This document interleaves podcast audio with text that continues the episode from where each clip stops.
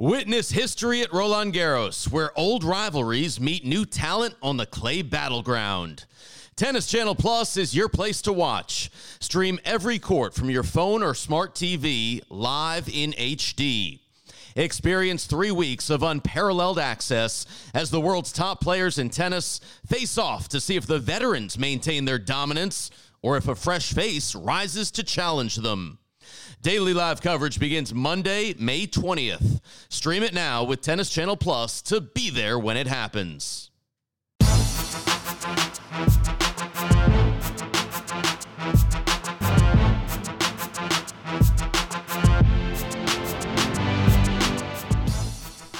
Welcome to the Mini Break, your daily podcast for the biggest storylines, results, and controversies from the tennis world. Today is Monday, January twenty-fifth. Before we get to today's show, we just want to say a huge thank you to all of you Cracked Rackets fans out there who joined us for our Red Zone coverage of the twenty twenty-one I T A kickoff weekend. We were so excited to get this idea off the ground for the start of the college tennis season. It means so much to us to have so many of you reach out and give your support for our efforts. It will help us immensely moving forward as we approach other schools and try to convince them to join our coverage to allow us to use Use their broadcast. So sincerely, from all of us here at Cracked Rackets, thank you for all of your kind words. Thank you for uh, watching along with us in what was truly a fantastic kickoff weekend. And of course, on the Great Shot podcast on either uh, Tuesday or Wednesday of this week, Matt Stachowiak, Chris Hallioris, and I will come together to recap all of the action.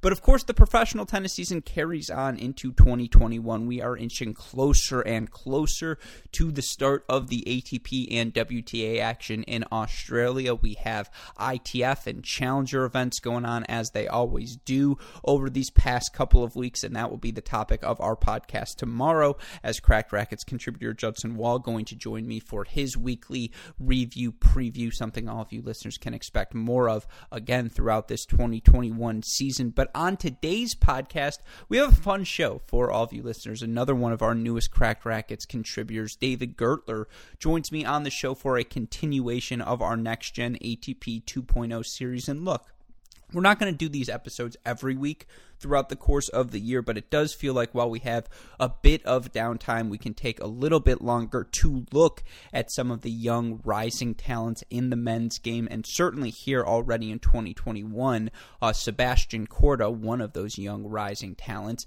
uh, has put together maybe the best result of the season from any next-gen player. He reaches the final of the Delray Beach A T P two fifty, uh, plays a fantastic event, right, where he knocks off Tommy Paul, he knocks off John Isner, and he looks well on his way not only to cracking the top one hundred of the rankings, but certainly uh, perhaps ascending even further than that, top fifty and on and on as his career continues. David joins me on the show today to talk about young Sebastian Korda, talk about what he's already accomplished in his game, talk about his strengths, his weaknesses, what we expect to see from him during this twenty twenty-one season, and so much more. It's always fun when I get the chance to chat with David, and since we had him here, this conversation happened early last or late last week, but not too much has changed since then. I wanted to hear his thoughts on everything that's happened in Australia, and I'm recording this intro outro on Monday. Nothing too crazy happened over the weekend. I know they had the announcement of a new W T A warm-up event for those players who are in the super quarantine right now, and again, that's something we'll talk about more tomorrow with Judson. But you know, just wanted to get David's perspective, because certainly uh, the breakdown between the players, the Australian government, the conflict like they seem to be in. We talked about it a little bit last week with Matt Futterman, but it is the story right now in professional tennis. So we talk about that at the top and then get into our Next Gen A T P two point oh episode. It's a podcast I know all of you listeners will enjoy. Of course, the reason we're able to do this day in, day out, because of the support you listeners continue to show us, because of our Patreon family, and of course, because of the love we get from our friends at Midwest Sports, midwest sports dot com. The promo code is C R fifteen to get the best equipment at the best prices in the entire tennis industry. But with that in mind, let's get to our next edition of our Next Gen A T P two point oh series, breaking down young American Sebastian Korda.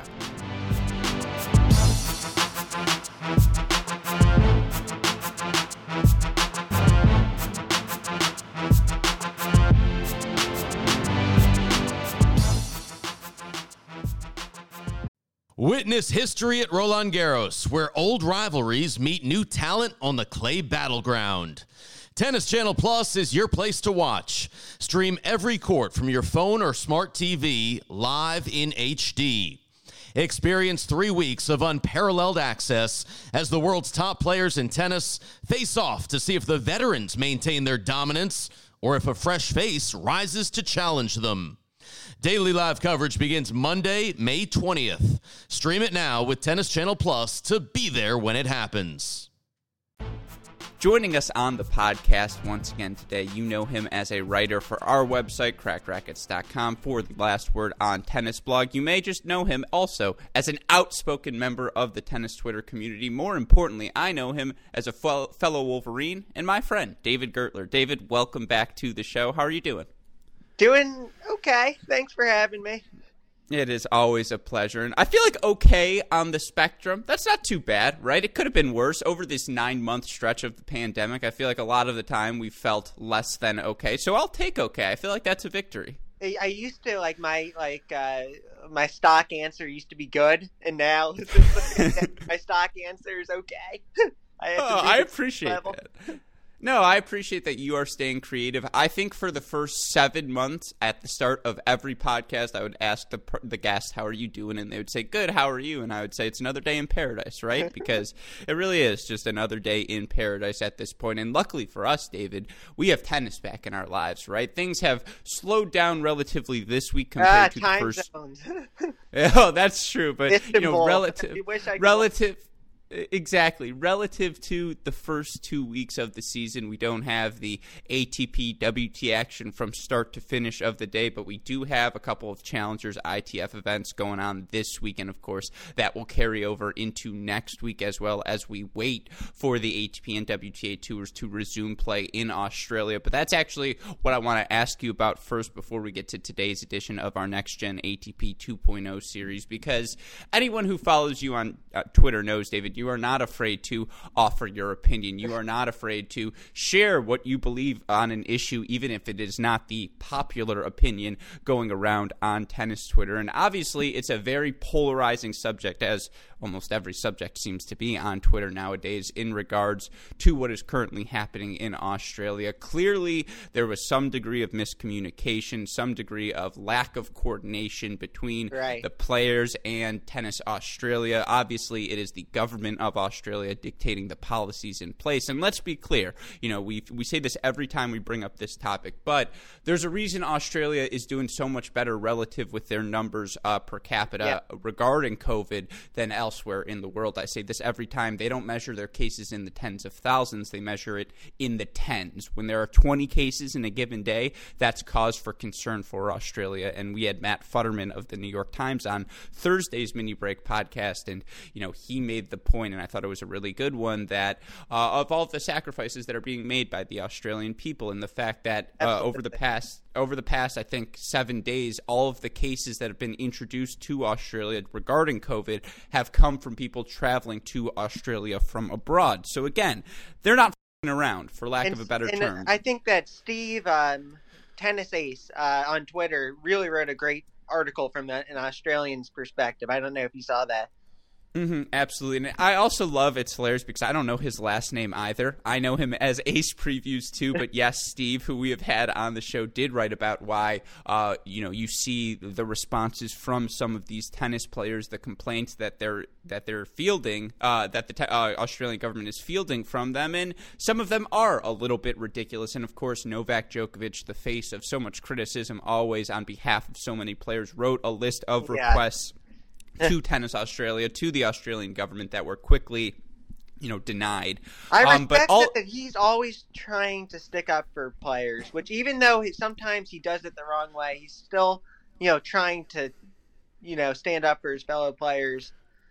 Which yeah, I no, I've, I respect, at least, you know. Ab- absolutely. I've said it before. I'll say it again. All he needs to do is hire a good press agent, because the, the idea is there. It's the execution, right? That always seems exactly. to just be slightly off. But anyways, all of this is just to recap and to say, you know, the the conflict seems to be at an impasse right now. Players are expressing frustration. Of course, Tennis Australia has done everything possible. They're, they're supplying them with food. They're supplying them with workout equipment, but they can't circumvent government regulations. And I'm just curious, David, because, again, it's a polarizing issue. You can completely understand from at, at a basic level the perspective of a player to be locked in your room for two weeks and then to be asked to compete at the highest level of your profession.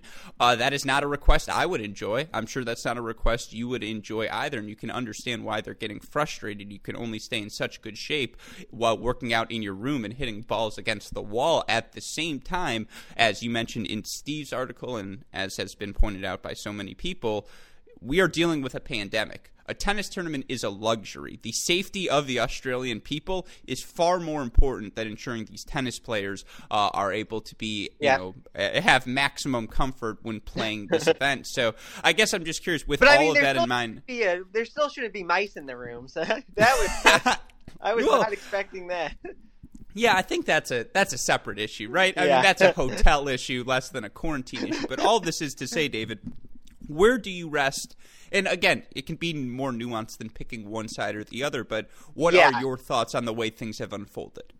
Like, I'm trying to, like, formulate exactly what I want to say in my head, but yes, yeah, so it's definitely more nuanced. So I thought Gil Gross uh, put it pretty well in terms of the fact that, like, it's kind of like two things can be true at once. For, like, it can, it's very true that the regulations are in place by the Australian government to to keep the community safe, but it's it can also be true that by doing that, the players are have, at higher risk of injury. And I also want to say, and I'm not, and neither side is really wrong. I want to talk about perspectives a little bit, because from the Australian perspective, that's kind of what they're used to. So of course it makes sense to them to quarantine, have everyone quarantine fourteen days. But from like an American perspective, for American players, they're not used to that at all, just because that's not what's been going on here, you know, in terms of this level of strictness. So from their perspective, perhaps they just don't understand that point of view as well. So I don't think that necessarily, you know, these players complaining are, are like trying to be like ungrateful brats, you know. I think they might just not truly understand like what the Australians have gone through and what, you know, in the strict regulations that have led to them being able to live their lives pretty normally. Um, and so I think it might just be like I, everyone just kind of has to understand the other's perspective, and two things can be right at once, I think. Because yeah. on Twitter, it's all it's like either screw you Australian government or screw you tennis players. And that's like, come on, like we can meet no, in the middle here. Yeah, there's never ever any nuance. You know, Twitter's where nuance goes to die, obviously. And I, I think you made a really good point. Two things can't – or Gil made a good point. It's something we like to say here at Cracked Rackets all the time. Two things can be true. Players can be right to feel grievances, to feel concern that, you know, both from a health perspective, a physical perspective, but then obviously personally in terms of their results. Uh, they're concerned that they're not going to be able to perform at the level that they are accustomed to performing. And obviously this is less than ideal preparation. And – it never helps when Craig Tiley says that, you know, well, the top players who have their separate oh my hotel God, in Adelaide, they perceive that. Yes. Yeah, that, they perceive. They- No, exactly. It's just oh. like they uh, – no, they uh, they perceive – you know, top players, they, you think they get special treatment. Guess what? They do get special treatment. And I made this case – on another podcast, I think Craig Tiley is on a mission, David, to be tennis's Roger Goodell. I just think he wants that title. I just – I don't think he's. I don't think you can get much worse than Goodell. Um, but uh, but I just did not. I think the whole Adelaide situation is just uh, is a, is a. I just don't think it's necessary. I don't understand. Yeah, I guess the U S Open had private housing too for top players. I don't. I don't like that. Um, and I will also say that like it's funny because like I've seen people say, you know, like, oh, Wawrinka's not complaining. Well, yeah. Have you seen this hotel room? It looks like yeah. a, like a luxury apartment compared to other players. No, I. It's just, it's not a great look. And again, Craig Tiley's going to get a lot of the grief because he's got to tell the players one thing and keep them happy, but he's also got to tell the government the other thing and actually comply with their regulations. Otherwise, the tournament's going to get shut down, and it's an incredible predicament for any human being to be in professionally. Um, but oh, he, yeah, I, he's. I mean, kudos for him to even getting to this point, you know, for sure. Yeah. No, absolutely. But it's it's a predicament. There's no denying that either. And so, uh, again, we'll continue to see as things unfold in Australia. We're going to be playing this event. Uh, unfortunately, you know, they – the real thing looking back is you think, how did you not give an extra week of preparation time in, to these players in case any of them tested positive upon arrival? That way, you know, everyone gets a week of training before the first yeah. warm-up events start. If anyone tests positive, they can use that week did- of warm-up as an additional training week. I just feel like that's the obvious solution, uh, which is e- really easy to say in retrospect. But, you know, these other tournaments across the globe, they weren't going to sit on their hands forever. Exactly. Eventually, they wanted to know a date, and they wanted to get rocking and rolling. So I don't know. Any final thoughts on this, David? Now, did you see uh, Badosa uh, tested positive either today or o- overnight in the U S? I, uh, nighttime. So it, yeah, night. it's a it's a funny story because last we recorded the Thursday mini break at one thirty a.m. Thursday morning because Matt Futterman is in Australia, and he goes, "Yeah, I, I'm actually going to publish a piece on this tomorrow. Uh, I, I, I'll hold it." He goes, "When are you going to release the podcast?" And I was like, oh, uh, I think we're releasing it, I don't know, probably ten a.m., eleven a.m. He's like, okay, it'll be public by then, but Badosa tested positive for coronavirus. So I was like, no freaking way. Um, and she but, was yes. one of the ones on the, that, that uh, FaceTime or Instagram Live with uh, Costi really got a lot of strong reactions too. Um, yeah, I, be- I believe I was going to say she was on the Abu Dhabi flight, right, with a bunch of different players. Yeah. Uh, mm-hmm. The one – was that the fight with Kuznetsova not wearing a mask and yes, uh, with it not over her nose? I try not to think about it, but I think so. Yeah, and it, it might have even been the Andreescu flight as well. But um, yeah. the, point, the point being, yes, uh, in another additional positive test. Hopefully that will be the final t- positive t- test, particularly amongst the players. But again, you play an event in a pandemic. This is the sort of thing that can happen. So, of course, uh, we will continue to monitor this storyline as we approach uh, the start of the Australian summer. But that is not the reason we wanted to have you back on the podcast today. It is one of the reasons, but the main reason, of course, is that we want to continue our Next Gen A T P two point oh series looking at the young rising stars in the men's game currently ascending the A T P rankings. We have had so many great conversations talking about a lot of players who have had some success thus far in this twenty twenty-one season and look to be poised to have big breakouts here throughout the rest of the year. It is worth noting one of our Next Gen two point oh guys, Alejandro Davidovich Fokina, unfortunately, Unfortunately, testing positive for coronavirus himself, will not be playing the Australian Open. But uh, and unfortunately today we're going to be talking about another player who made the decision not to play the Australian Open, but probably had the best next-gen result of this twenty twenty-one season thus far on the men's side. Of course, I am talking about young twenty-year-old American Sebastian Korda, who certainly, you look at what he has done over the last six months, arguably has been the best American man in tennis. Now, of course, he made that round of sixteen run to Roland Garros. He won his first Challenger. We're going to talk about all of these things. Of course, we'll talk about him making his first A T P final as well, but before we do that, Westhoff, give me that Next Gen A T P two point oh sound effect, and let's rock and roll. All right, David, here's where I want to start today's conversation. Yes, Korda has had some pro results of late that we want to talk about, but when you look at him, when you look at what he has accomplished since the start of his tennis career, this is a guy who has excelled at each and every stage.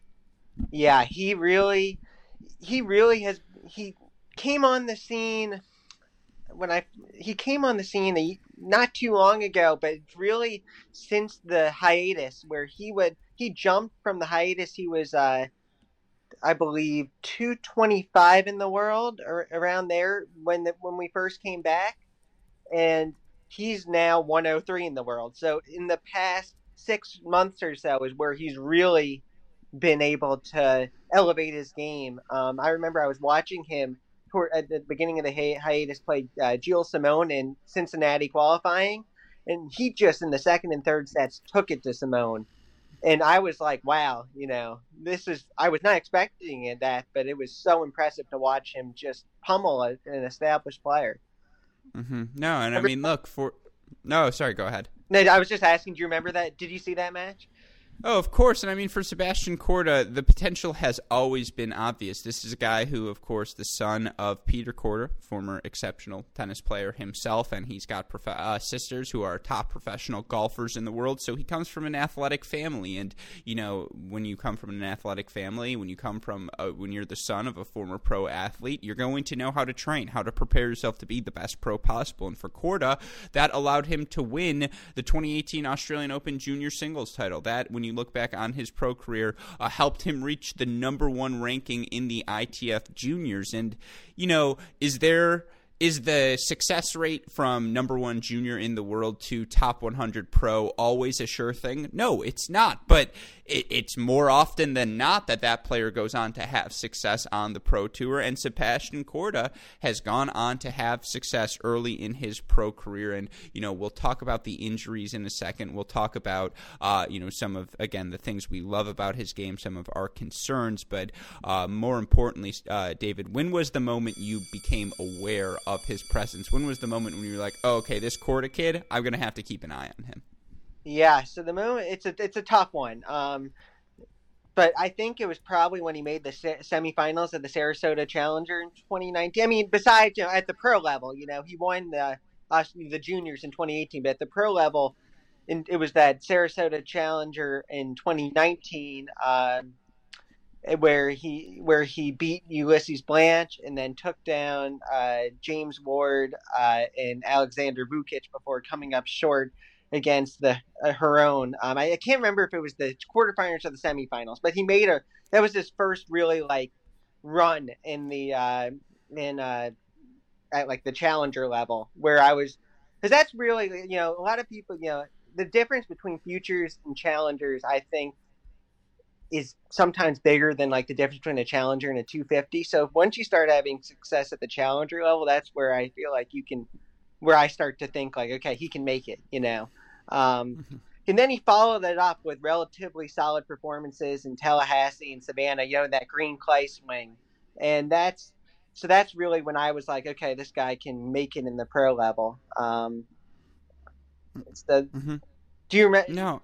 Do you remember that? No, I mean, yeah, of course. And I mean, look, for Sebastian Korda, uh, I think the thing that jumps out, and you know my love for Colette Lewis, she's come on this podcast now a couple of times. It's been the pleasure of my life. That's why when you ask me how am I doing, I'm doing exceptional, because I had Colette Lewis on the podcast this month. So how could I be doing anything other than great? But um, I mean, when you win a junior Grand Slam, you're legitimate. But that wasn't the first sign of success for Sebastian Korda. It was the fact that, look, he's a guy who's been playing pro circuit matches since he was fifteen. fifteen years old. That was when he played his first futures event. He's a guy who got his first win on the futures tour at age sixteen, uh, if not first title, but first, you know, professional yeah. victory.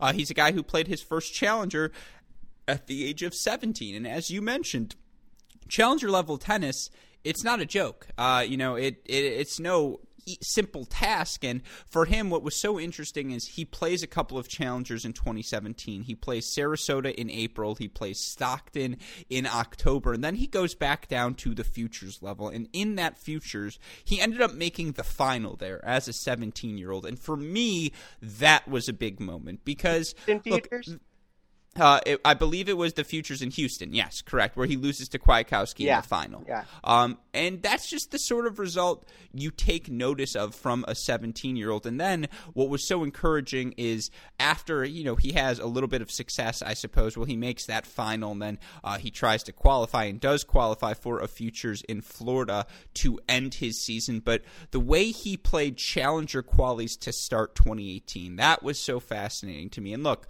being a Korda it definitely helps. You're going to get wild cards. I believe he's an I M G guy, and of course you that has helped. You get traded with Agassi and Graf. Uh, exactly. Doors open for you if you're Sebastian Korda. But guess what? He's taken advantage of each of those opportunities. I love the fact that he was playing qualies to start his twenty eighteen and eventually uh, was able to get into his first uh, qualifier main draw, I believe, on his own merits. I want to say, when did that first qualifier main draw come? Maybe at the end of the season, but then, you know, after playing qualies throughout the majority of the start of the year, he goes to the futures that summer and rips off a really successful run. Semifinals, Champaign, finals in Decatur, then makes the finals in Edwardsville as well before going High to play U S Open. Yeah, before going to play U S Open qualifying. I mean, again, it's so first he succeeds at the junior level. Then it's, okay, I've had my success. I won my junior slam. Let me go play more futures events. Now I've succeeded at the futures level. Let me go play challenger qualifying and what that does to other parts of my game. It's been a steady development from Sebastian Korda. I mean, when you look at his pro results, you have to like everything you've seen thus far, right? Yeah, absolutely. And I, I feel so bad. I felt so bad for him because until November of last year, he did not – he got so close, but he never won that first uh, pro title. You know, he lost in two third set tie breaks, and in a couple of other of his finals, he ha- he went to the third set and lost. And so that must have weighed on him a lot, but he kept grinding, kept working, and it eventually paid off. Um, but you're right, it every step of the way, even though he didn't get like that futures title, he still had the results that made you think, you know, this guy is going to be special. And you're right, he did have a lot of uh, support behind him because of who he is, but he he still was willing to grind it out. He wasn't, you know, except yeah, he wasn't like just relying on wild cards to move his ranking up at all. Mm-hmm. No, it's it's just so funny to me. I think it's so stupid, but this is – I just want to point this out. This is why anyone who says, well, F A A is oh and six in finals. That's a huge deal. You know, Sebastian Korda's one and nine in finals. We don't seem to think that's a big deal. oh and one in his one A T P final. F A A, if you want to go through how many challengers he's won, it's a lot. Um, and, he, you know, he had so much success in the early stages of his career, so – I think, again, to make this many finals by the age of twenty, to do it at a couple of different levels. And, you know, again, he reaches his first Challenger final in July of twenty nineteen in Nur Sultan. He makes another one indoors in the hard court in Champaign to end the season in November, where he loses seven six in the third to J J Wolf. Uh, of course, he got his first Challenger Next title at the end of yeah. Yeah, exactly. He got he got his first challenger title, I was going to say, at the end of last season uh, in the indoor hard courts as well. And then that first A T P final in Delray Beach here to start the year. So, again, if you're Sebastian Korda, it's the constant signs of growth at each and every level of the game that is probably most encouraging. But then, of course, you actually watch him play. And beyond mm-hmm. the statistics, beyond the results he's put forward, he passes the eye test as well, David. And let's talk about those things now. When you watch Sebastian Korda, what are the things that jump out at you? What are the things you are most impressed about uh, by his game? I mean, it, he just has such a well-rounded game. And we saw the end of last season, and when I was watching him in Delray, I'm just like, wow. So what happened, so I saw in Delray that was maybe different than even in last season was, first off, his serve is, his first serve is more pop. His first serve is more pop. His backhand is his favorite shot's his backhand, and it's clear that that's his best shot in my eyes, at least, because he can absolutely step into that shot and crush flat backhands deep in the court with good with great consistency. Um, I think that his return of serve is also what impresses me so much. He made Isner's serve look like uh, nothing special at all, which is. Which is remarkable in the in both uh, the French Open last year and Delray this year, um, which is just so nice to see. Um, forehand, I'm gonna, I that's something I think he can improve a little bit, but he gets it's decent. Um, and he, I think he mentioned this before. I think he, he knows when to come to net. He's smart. He's thinking out there, and I think that his he's fast. He's six five, but he's you know his good speed around the court. What do What do you think?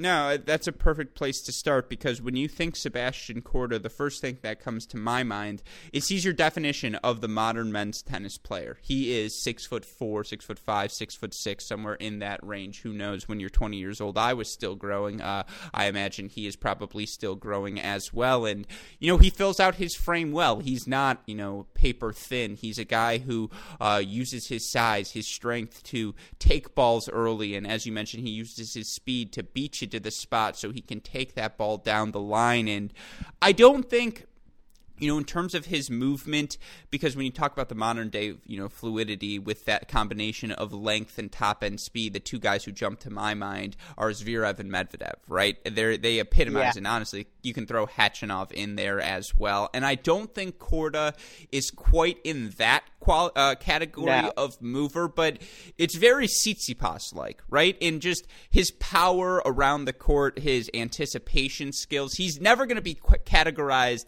as a bad mover, right? Like, it's not, yeah, I, I always say this example. I feel bad because he's gotten so much better. It's not Taylor Fritz, where you're just like, oh, okay, the athleticism yeah. might be an issue. The athleticism's not an issue for Korda, but he's not quite as fluid as those top-tier next-gen movers. Yeah, I mean, I don't know how Medvedev moves around the court like he does at his height. Yeah. I mean, that's like, I, I mean, he's one of the best movers in the game.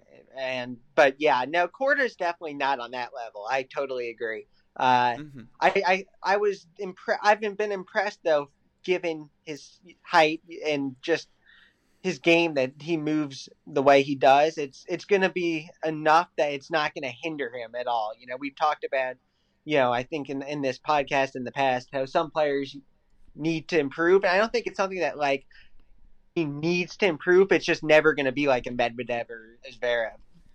Yeah, and by the way, that's not a diss. We're, we're, like the, the fundamental takeaway here should be Sebastian Korda is a very good mover for his size. It's, I don't know, is it Hurkacz-esque? I still even think Hurkacz might be a step or two more fluid at this point, but Hurkacz is also, what, three or four years older than Korda? So I, I wouldn't say Hubie Hurkacz is, you know, it, it's not too different from that, but of course in terms of their game style from the baseline, very, very different, and that is the thing where Sebastian Korda stands out, because you watch his contact point with the ball. He looks like someone who's had a racket in his hand since the day he was born. He looks like someone who just makes the game look so easy. The ball absolutely explodes off of both of his ground stroke wings, in particular, the way he can hit that backhand through the court, David. I am a sucker for a good two-hand backhand. He's got it.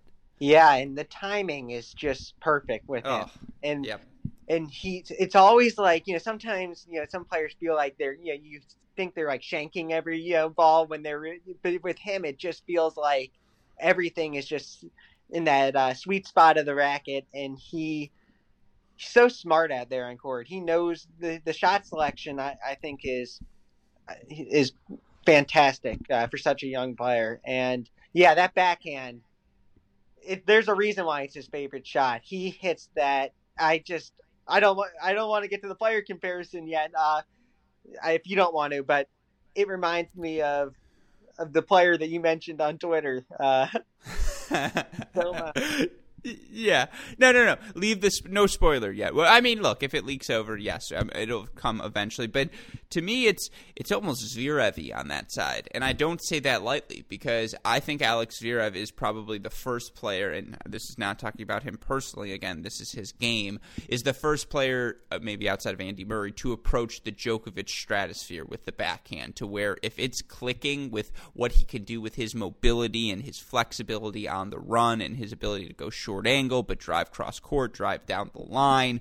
Korda can do all of that as well, and it's a linear ball. It is a more drive than topspin based shot, but I mean, he can just open up the court so well with it. And you use the word smart.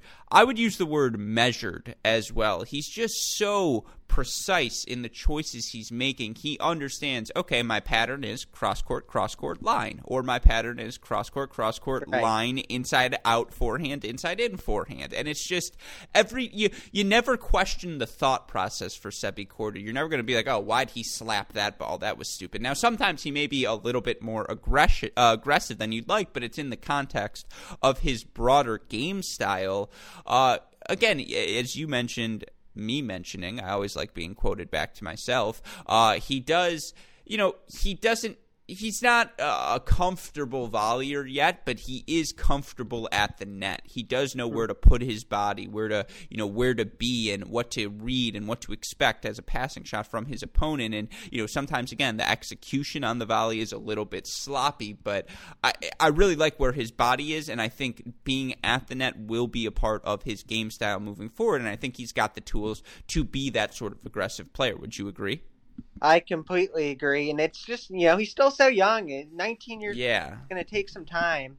And I also want to mention on the backhand, his return of serve on the backhand is also, he, he knows he's very uh, measured and smart in where he's placing the ball and the type of return that he needs to do, whether to be to chip or to go for it. Um, and I, uh, I've been just so impressed with him.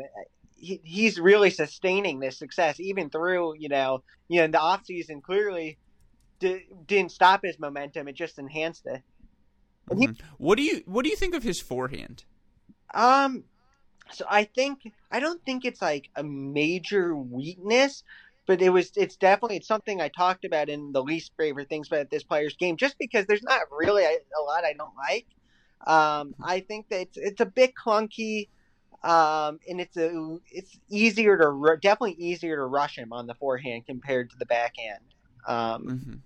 I, I think that's where the – I don't want to say he's not a fluid athlete, but the lack of elite fluidity, he gets a little stiff sometimes, right? It feels like he pulls up on that shot, and it is very Tomas Berdych. At the same time, the forehand's still definitely a weapon, right? He's still fluid off of that wing, and when he turns into it, I mean, his ability to just keep his momentum going forward, get his weight into that shot, uh, it works. Now, that's where, by the way, the Berdych comparison for me just jumps out. Therefore, forehands were almost, it feels like, built similarly. The way they load on their hips, mm-hmm. the way they really just have such a solid base to hit the shot. Uh, that's, to me, where the, the that comparison jumps out the most. But again, I do think the forehand is the side that will spray on him.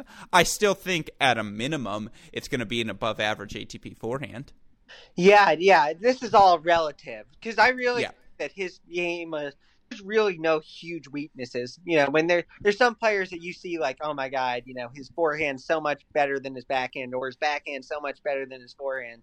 With with Korda, it's not really like that. It's all his forehand just isn't as good as his backhand, but it certainly has good depth, placement, and power. It's solid enough to that it's mm-hmm. not something that a player can target and just abuse on every point, you know.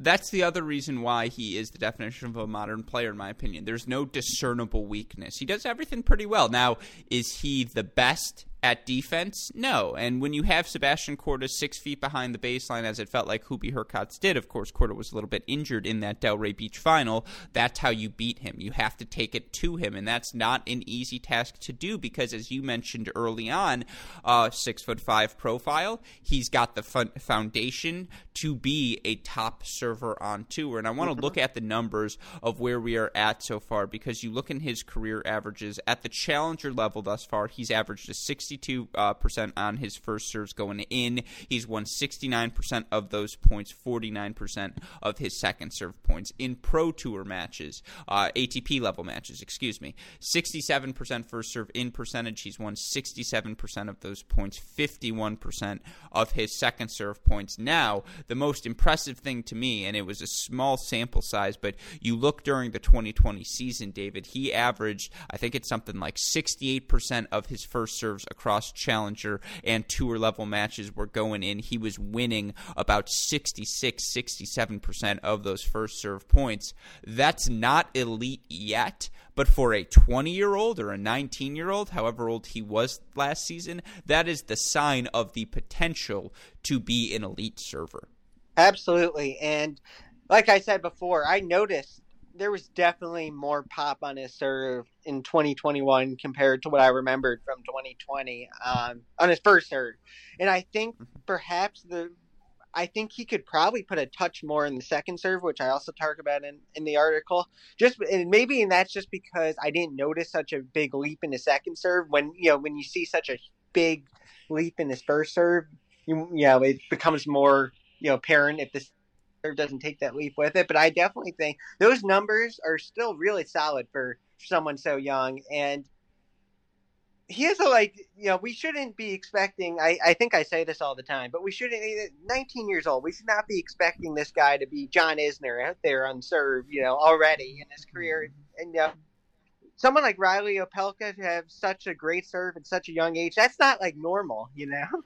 Well, also, we talk about it all the time on this show. Riley Opelka's serve can still get better. You watch him serve and you think, okay, the first serve percentage really isn't that great yet. He still hovers kind of around sixty, and you would like that number to get closer to sixty-five as he goes through his career, because that's just such a, and I, I like this term now a lot as well, it's a low-hanging fruit, right? The serve, mm-hmm. the first serve percentage is the easiest thing. It's the controllable, the thing you can improve the most as a tennis player. And if you're Sebastian Korda, that's what you love as well, is that it still feels like there's room for growth in that serve as his body continues to fill out, as he's able to generate more power from his legs. There's no doubt the serve will be the biggest benefactor uh, of that improvement in strength. And then again, for him so young in his career to already be winning over sixty-three percent of his first serve points, uh, that shows that first serve is the weapon. That shows he knows once that first serve goes in what to do with his plus one ball, what to do with the rest of his game. And that is why, again, when you look at Sebi Korda, I think for all of us, we will be more shocked uh, if he doesn't than if he does crack the top one hundred during this twenty twenty-one season, because that's how good he's been of late, David. You look in his last fifty-two weeks, so this goes back to the start of January twenty-seventh, twenty twenty, he's twenty-six and ten. And obviously, you know, during that stretch, the Roland Garros round of sixteen, the Delray Beach final, even more impressive. But if you narrow that uh, that time span, David, to just the restart, uh, to you go to uh, when he came back in August of twenty twenty, uh, you want to try and guess what his record has been since then? Oh, man. I would say it's like me. He probably only has like uh,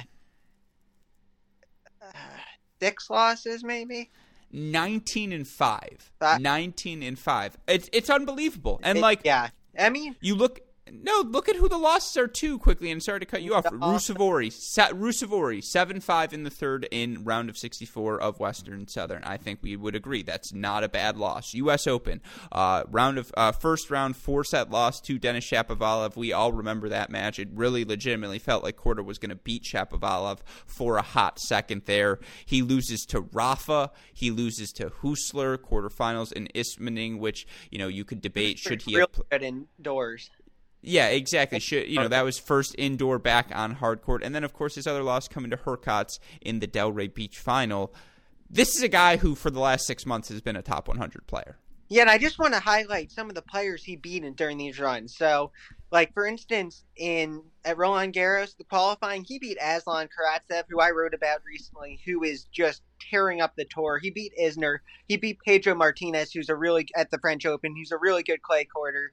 In Eckenthal – He to win that title, he had to beat some really good challenger players. Uh, Tomas Machak, uh, Papyrin, uh, Ilya Vashka, Ramanathan, who's serving volleying on carpet is a nightmare.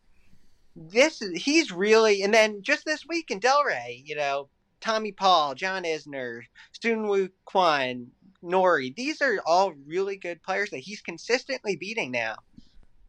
Mm-hmm. No, I mean, look, I, I brought this up, uh, or you brought this up in terms of his skills as a returner. The fact that he's got two wins over Isner already in his career, and you look at what he was able to do in those matches, was able, you know, to put enough returns in the court to break Isner twice, I believe, in Delray Beach. And when they played uh, in... In Roland Garros, I believe he broke him three different times, and in both of those matches, he hovered close to the fifty percent mark on win percentage of Isner's second serves, which is what you have to do when you're playing John Isner. And because of his height and his length, he's able to take the return of serve early as well. And so it's, again, another proficient aspect of his game. And it's funny, you mentioned that Pedro Martinez-Portero win, one of my bold selections going into last year's French Open, and you all can check the tape. I said Pedro Martinez-Portero was going to make the fourth round. I said he was going to be the guy to knock off Isner. Now, unfortunately for me, Korda ended up beating him around early, and then Korda knocked off Martinez-Portero. But I feel like I still came pretty close, so I'll chalk that one up as a victory. But yeah, I mean, what's also so impressive is you look for Korda in his young career. It's translated across surfaces, folks. I mean, he's what? I think mm-hmm. fifty-three and forty-two, fifty-six percent win percentage on hard courts. That's lower than his sixty and thirty-eight, sixty-one percent win percentage on clay courts. And, you know, I think if you're projecting Sebastian Korda, you probably think he's going to be a better hard court player than clay court player, just given how aggressive and well, how, his, how much he firepower he has. He says his favorite surface is clay, actually. Um, yeah, you can say what you want. But, yeah, yeah. Overall, he has a sixty percent uh, win percentage in his career with one hundred twenty wins, eighty-one losses, which is really good. Um, excellent. Uh, and it's showing in his ranking. He's now just outside the top one hundred, which is just like to think that, as I mentioned earlier, he he was two twenty-five at the beginning of the hiatus. Which, I mean, at the end of the hiatus, which is really not that long ago. Is just yeah. unbelievable. sixty percent through his first tw- uh, two hundred matches. Yeah, you're absolutely right. That is a really, really good record for any young player. And, of course, you want to look where, as you mentioned, he's number one oh three currently in the live rankings. You look at where that puts him. He's the tenth highest ranked American man right now on tour, uh, David. And, of course, there are nine guys currently in the top one hundred. But, you know, would it shock you if Sebi Korda ends up as the fifth or sixth highest ranked American, if he gets up in there with the Fritz, Opelka, Tommy Paul, Tiafoe uh, quartet inside that top seventy-five range at the end of the twenty twenty-one season? I, I don't think it would shock yeah. any of us if that's the case. And so, you know, again, that's we, we it's been such a positive podcast, and I like to do that because so often it's easy to talk about the negatives. And by the way, I keep bringing this up. It's hilarious how last summer was the summer of Brandon Nakashima, and then it was Sebastian Korda who comes out in the fall and was like, no, no, no, no, no, I'm the young American to watch, guys. Like, let, let me just show you why.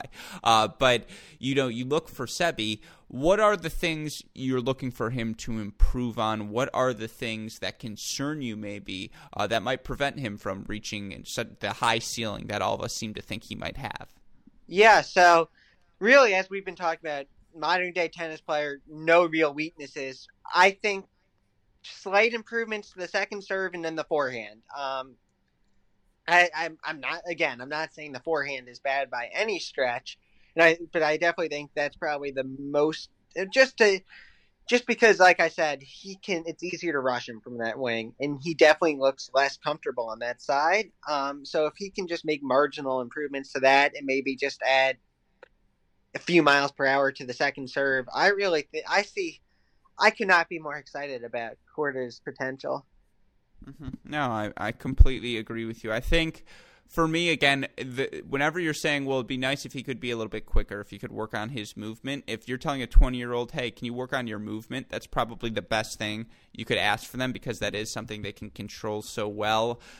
I need to see – I don't want to say I need to see a plan B, because he is a guy who knows what he should be doing when he's on the defensive. He knows how to turn a defensive position into offense. Again, that's where he uses his length to beat you to the spot and can generate these power from the outer thirds of the court. But, you know, the – The, the fluidity from the outer thirds, the ability to play three, four defensive shots in a row without feeling mm-hmm. the need to pull the trigger and reassert yourself. Although, again, I, I kind of like that he does that, because I kind of like that he's trying to assert himself in each and every match, even when he's uh, in a defensive position. But, you know, you would always like the defensive skills to get a little bit better. He, he will become a better volleyer with more repetitions. That's just something we need to see more of.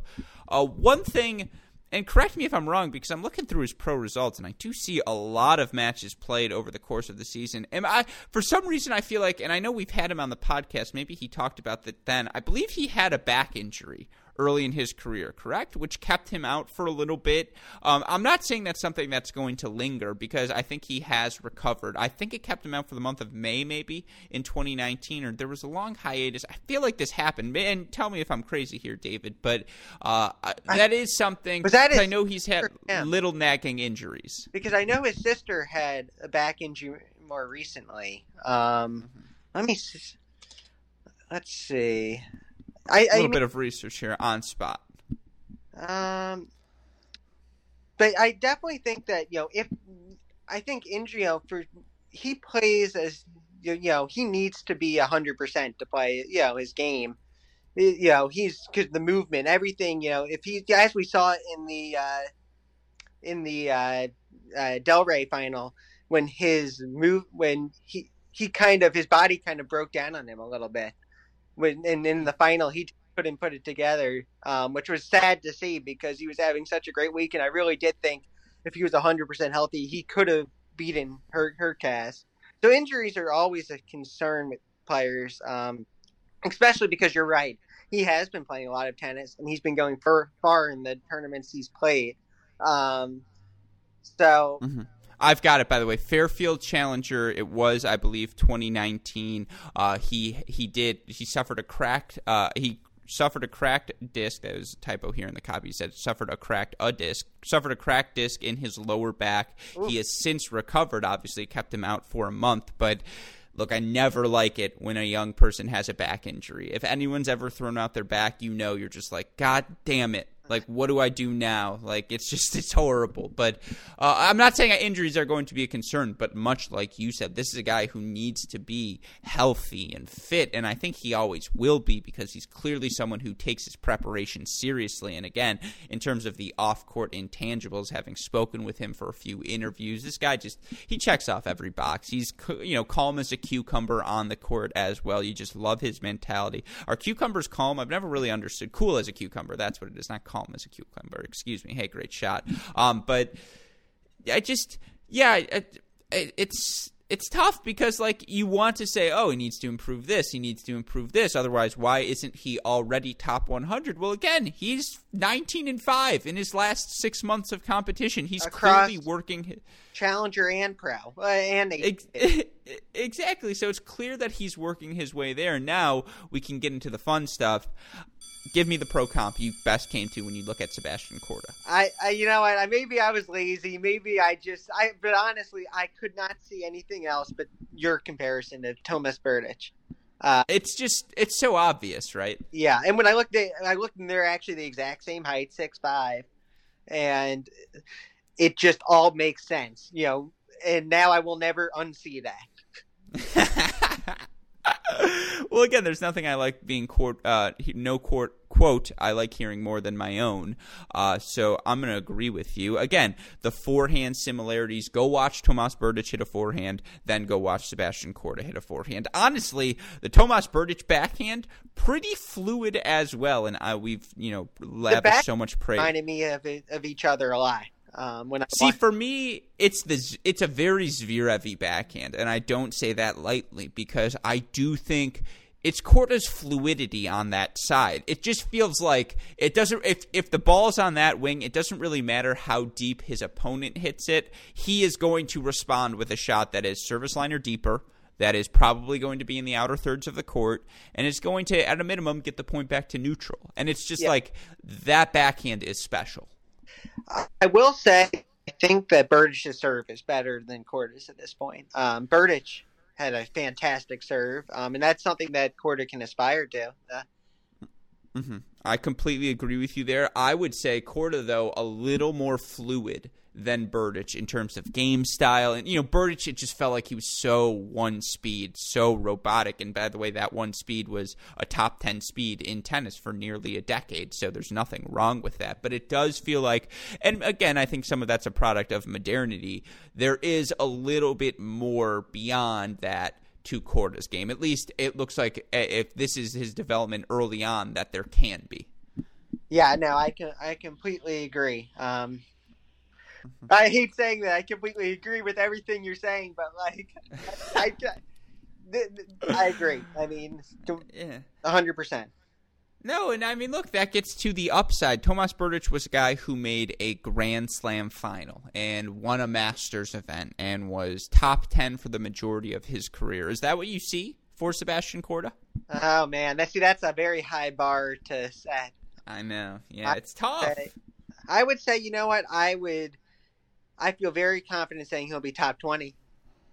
Yeah, No, I mean, all right, so I'm gonna, again, this is a thought exercise. I gave you no preparation, but I mentioned the fact that he's currently the number ten American man in the rankings. The guys who are in his relative age range and close to him, Francis Tiafoe, sixty-two, Tommy Paul, fifty-three, uh, Opelka currently number forty, Fritz number thirty, of course, J J Wolf, one twenty-seven, Nakashima right now, one seventy, and there are other guys, Cressy, Mo are around that range as well. Do you think of this current of all of the current Americans on tour, American men, Sebastian Korda ends up with the highest career high? Oh man, I would say not not including want, Isner. Not I don't including want to Isner. Fall into recency bias. Um, I know. So I would say, for me, out of all the guys you mentioned, I think the guy with the highest upside is Opelka. Um, yeah. So I would say no. I I don't think he has a higher ranking, you know, career high than Opelka.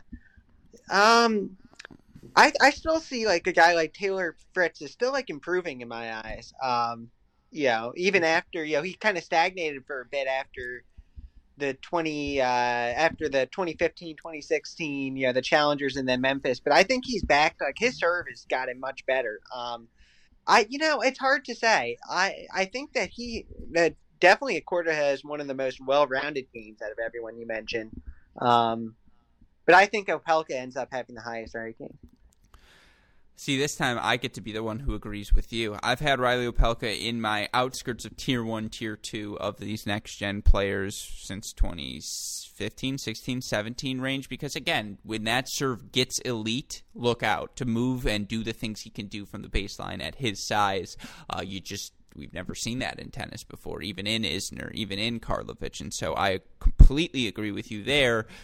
He's not the athlete that Tommy Paul or Francis Tiafoe is, and just their athleticism keeps them alive in so many matches. But uh, a Taylor Fritz comparison wouldn't be horrible either because just the way they strike ground strokes, the natural pop of the ball, the way it explodes off of their racket – Uh, you just it, it's an eye test thing. You watch it for three seconds, and you're like, okay, that that guy's good at tennis. Uh, okay, that backhand, that that's a good one. Like you can just tell, even if you're a casual observer. Um, I in fact I remember because I think I want to say he played. Uh, I, I was home and he was playing. Uh, what I, I was watching him on T V, and my mom walked in and she goes, "Who's that?" And I was like, oh, it's Sebastian Korda, Peter Korda's kid. And you know Peter Korda. And she was like, no, but he's good. And I was like, yeah, he is good. I was like, I agree. And it's like my mom hasn't seen that much tennis, but even right away, she's seen enough to where it jumped out to her. And she was like, that kid is very, very good. Um, and I just think he passes the eye test. He's got the pedigree as well. Uh, I, I He has the resources behind him.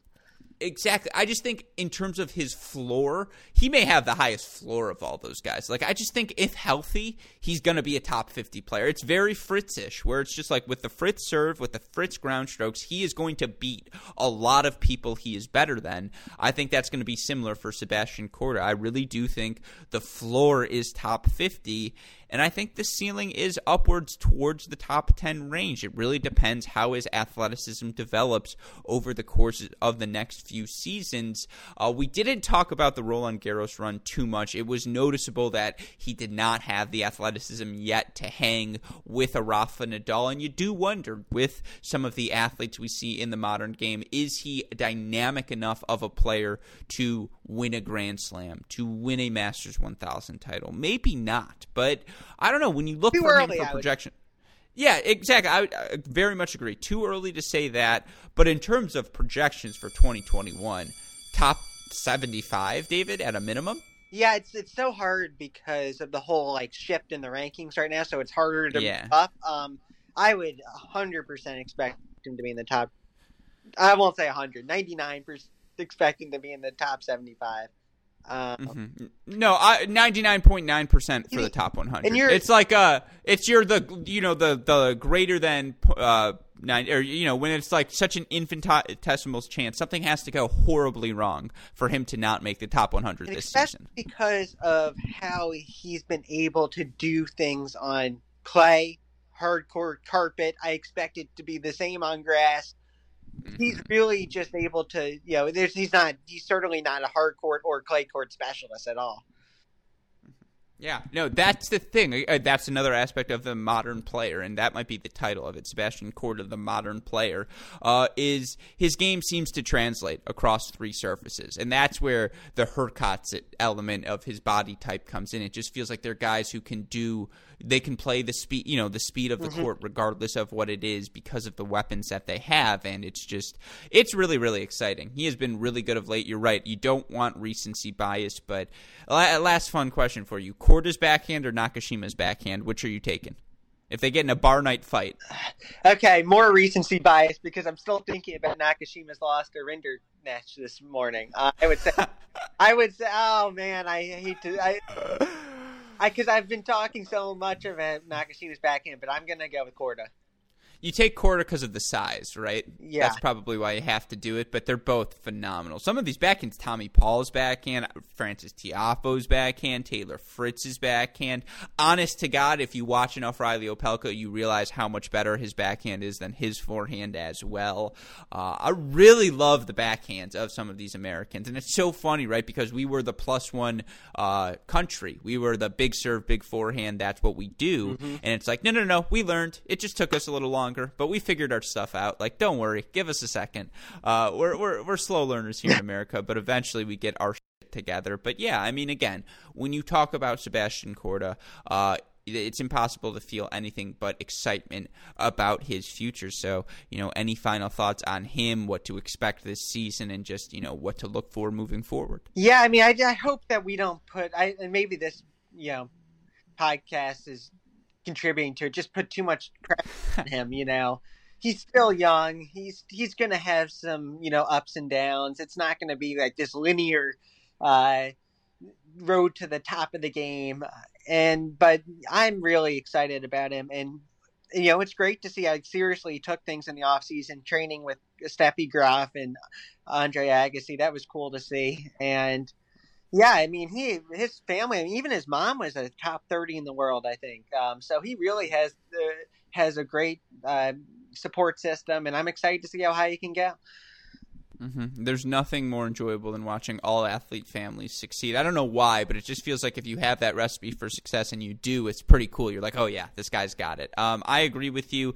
I think, you know, the reason we do a podcast like this is because we acknowledge Sebastian Korda's got the talent. Like, he can absolutely do it. And you mentioned the word linear progression. I think it's fair to say thus far in his career, it's been exponential yeah. progression, the way he's jumped from level to level. And I think we saw it with Fritz, with Tiafoe, that things do level out once you're, you know, once you're in the big dance, once you're playing five hundred events and Masters one thousand events without having to play qualifying, then there's an adjustment period. And there's no doubt that adjustment period will probably happen for Sebastian Korda in the next – I don't know, season, two seasons, maybe even three seasons, and we should all expect that. But he's someone who's going to get that opportunity soon because of the growth we've seen so early in his game, and I agree with you. I just think enjoy this generation of young Americans because I think we are going to legitimately have at least five of them in the top fifty. For the majority of their careers, the young Americans, meaning the guys, you know, like the ninety-fives, ninety-sixes, and youngers. I do think we're going to get a lot of bites at the apple, and maybe it doesn't produce a Grand Slam champion, but it's going to produce some really good tennis. So I think that's something all of us can get excited about. And again, Sebastian Korda, someone we have circled as one of the future next-gen A T P two point oh stars that we will be watching most closely uh, throughout this twenty twenty-one season. With that in mind, David, any final thoughts before we let you go? No, thank you for having me. And yeah, it'd be nice to have, you know, a bunch of Americans in the top fifty. Uh, it's uh, been a little while. No, absolutely. And for our listeners out there wondering, though, uh, what can they expect from you over these next few weeks as with Australia looming? Definitely some. I'm I'm definitely planning on a lot of content uh, with the Australian Open coming up. It's I love uh, I love I love that countdown. Uh, And uh, I'm really that the Australian Open's been doing, and I'm just excited to, you know, hopefully things run smoothly. Hopefully there's not too many injuries. I think we also have to keep in mind with the heat that it's going to be tough on the players in that way too. But hopefully it's a smooth tournament and everyone's healthy and yeah. Yeah, no, absolutely. Well, again, for our listeners, where can they read all of your stuff?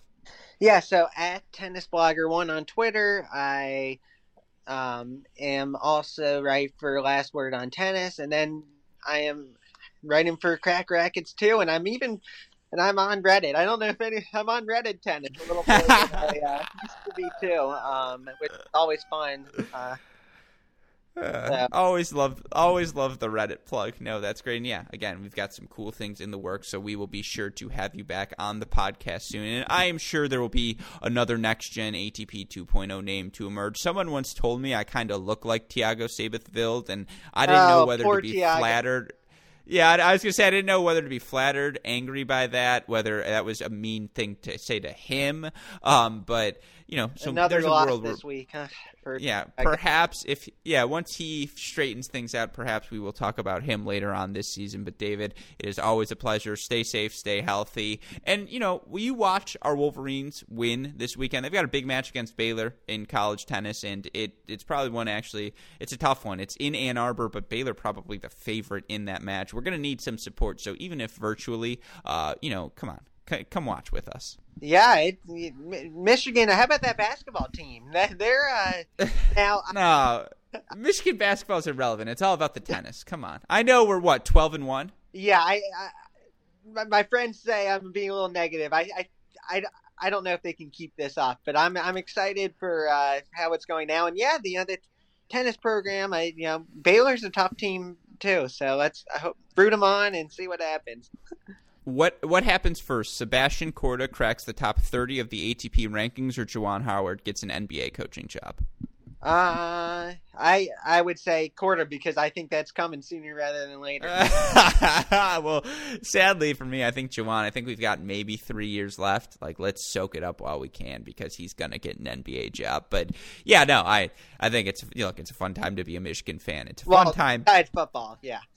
Yeah, well, yeah, good point. But that's why, again, it's all about Michigan tennis, David. That's the story always. And as always, David, thank you so much for talking with us. We will be sure to chat with you again soon. Thank you. I really appreciate it. Yep. Take care, my man.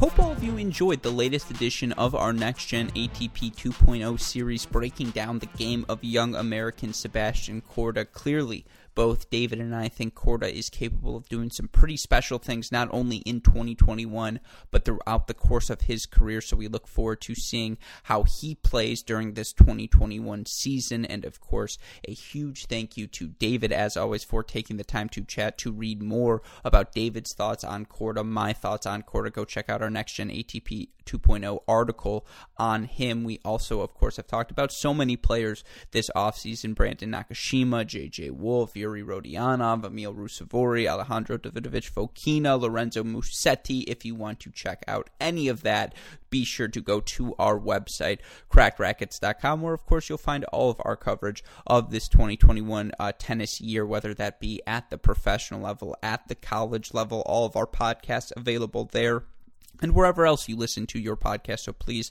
like, rate, subscribe, review this show, our Great Shot podcast, Cracked Interviews, Inside Out, and the Sideline podcasts. Look, I wouldn't ask if it didn't help. Uh, I, I don't know why it helps, but something about the metrics, something I, it's above my pay grade, folks. But if you have the spare second, please go like, rate, subscribe, review to all of our Cracked Racket shows. Be sure, if you want some additional coverage, to join our Patreon family, our Monday and Friday Match of the Day segments, where I break down the thing I am watching most closely. closely in the tennis world, both to start the week and then, of course, heading into the weekend, and a bunch of other fun Patreon stuff for all of you Cracked Rackets fans to enjoy. So be sure to go check that out. And, of course, to all of you who are part of our Patreon family, thank you, because it allows us to do things such as our Red Zone coverage of this past weekend's I T A kickoff. Uh, of course, Matt Hall- uh, Matt Stacoya, Chris Halioris, and I will be on the Great Shot podcast, I think Wednesday, to recap all of that action. So be on the lookout for that. If you want to hear from any of the coaches, of course, be sure to go check out our Cracked Interviews podcast. Uh, and as always, if you need the more immediate updates, Twitter, Instagram, Facebook, YouTube, we are at Cracked Rackets. You want to message me directly, I'm at Great Shot Pod. Shout out, as always, to our super producers, Max Ligner and Daniel Westhoff, for the of an editing job they do day in, day off. I almost didn't swear there because I've been on broadcast mode this past weekend, so I wasn't supposed to swear. We're back in podcast mode here, so I can swear. He will edit it out. And as always, uh, best in the business, folks. You enjoyed our Red Zone coverage. It's because he was able to figure it out, as he always uh, is. Of course, a huge thank you to our friends at Midwest Sports as well. Go to midwest sports dot com. Use that promo code C R fifteen to let them know that we sent you there. But with that in mind, for my wonderful co-host, David Gertler, our super producers, Fliegner and Westhoff, our friends at Midwest Sports, and all of us here at both Cracked Rackets and the Tennis Channel Podcast Network, I'm your host, Alex Gruskin. You know what we say. That's the break. We will see you all tomorrow. Thanks, everyone.